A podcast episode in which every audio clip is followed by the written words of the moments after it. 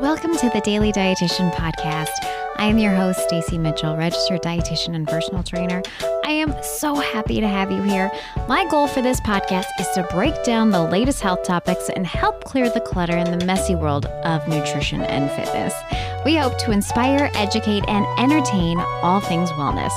We cut the baloney of the food shaming and focus on making healthy habits that work for you. Join us as we talk with experts in their fields on how to feel our best in our own body and mind.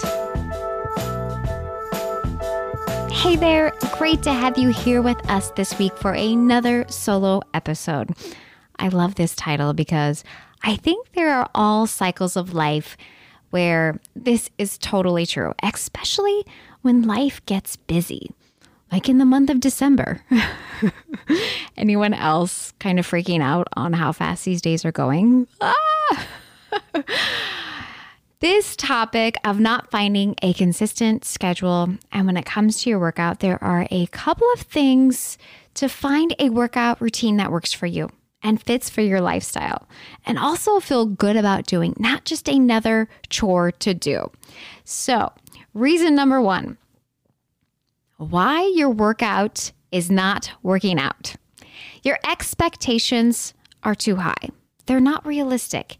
Do you ever think you have to get in the same workout routine you had in your 20s? Or again, the same workout routine as your friend? Or do you feel you have to be at the gym five days a week for an hour class? Do you have certain standards?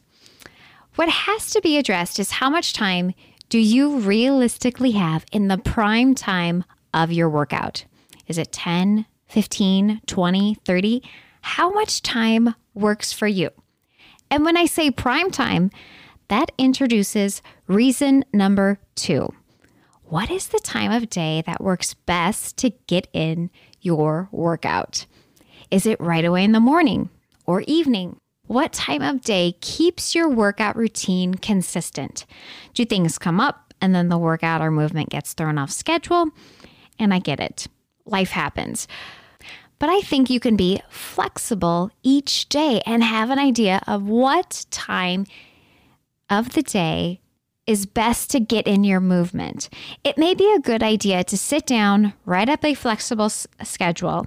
For example, at my house, like Tuesday and Friday mornings, I have to get kids out of the door by 6:45. So I ask myself, do I need to work out earlier? Or the real question is, will I get up earlier and get it done? And maybe those days are better to get in a longer walk. You see what I mean here? Being flexible with your days. So sit down, look at your schedule, and this may be something to kind of get started every week if this is a priority for you. Number three, this goes along with idea number one, but we have to give ourselves some grace. Take a step back, readjust, pivot, and ask yourself a couple of questions. What type of movement do I love to do? What type of movement makes me feel better physically? Is it a little strength or walking? Maybe it's yoga. What type of movement helps my joints feel better? And are there any trouble areas or little injuries that I need to work on? I see physical movement help my dad for his arthritis. He is only 88 years young. and if he has a little ache, he tells me he just needs to move. Sitting makes it worse for him. He's still extremely active, so I see 100% truth in this concept for this physically active guy. My mom sends me pictures of, of him doing all kinds of projects around the house, like re cementing the driveway, woodworking projects, and a bunch of lawn, re landscaping, and gardening work. Eh, this man does. And I think, oh my goodness, first, he does not sit still, but he keeps his mind and his body moving and I think to myself, that is exactly what I need to be doing at his age. And that brings up my next point. What type of movement clears the head or helpful for mental health? Do you need to go for a walk or walk with a family member, listen to a podcast, audiobook? There is so much benefit for using movement as a treatment or preventative measure for your mental health. Um, I might be sharing too much, but this bring, brings up an example this past weekend. I was a little cranky, okay? Um, a little off. Maybe it was because I just had a birthday and I was kind of doing like a deep dive into my life and thinking about things, looking back on the year, what went well, what do I need to need to improve on, you know, that kind of stuff. And I just, I don't know, I wasn't feeling great about myself and it just stuck around for a few days. I thought, and I thought, get me out of this funk. So one night I made dinner, gave some chores to the kids because I felt like they were piling up. I went for a run, rocked out to Christmas music, and enjoyed all the Christmas lights. It was a good thing it was getting dark because I was lip syncing to all my favorite songs. And although the weather was cold and windy, I came back feeling so much better.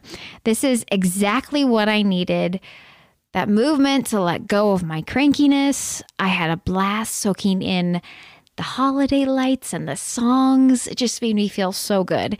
And when I got back, my oldest daughter even commented, Wow, you are in a much better mood. so, yes, movement for the mental health. So, those are some of the questions to think about, to ask yourself, and maybe even make a flexible workout or movement plan. Write it out for yourself. I have helped a client do this exact same thing, and it helped them keep a consistent routine, increase muscle mass, which therefore made them feel better in their own body, and give yourself grace with, with your routine. They were overthinking workouts, confused about what they should be doing. Should it be cardio strength or focusing on adding more steps? And we came up with a simplified and flexible plan, meaning you have some room in there for the amount of time and the activity for the day. And this simplified version was just the trick to keep plan consistent, build a little strength, and feel good about doing it each week. Now, I do want to share um, a strength workout that I did this past Monday on Hello Iowa, which is a local TV show here. Um, I showed a mini strength workout using paper plates. Oh, it's so good. I will include this in the show notes for your reference. And there are four main moves for a simple at home strength workout. Adjust it to your fitness level.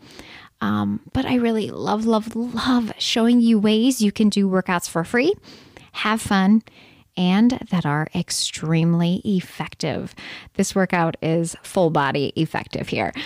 Um, I cannot stand workouts that waste my time and I feel nothing. So I always say, even just 10 minutes of strength training two times per week can improve balance, mobility, and all the daily activities. So add this to your weekly routine along with a ton of happy movement for your body and mind. I will be back next week with an interview from a wonderful vegan chef. Wow, you guys, she's so impressive. And she will share her story about becoming vegan and all her services she has to offer. So stay tuned for that episode. But I will say, the downloads on this podcast keep increasing each week. And I'm so happy to see that. Thank you so much. I have contacted some guests for the new year. I am so excited about, like, really excited. so there'll be lots more to come. I appreciate you for listening to the Daily Dietitian Podcast.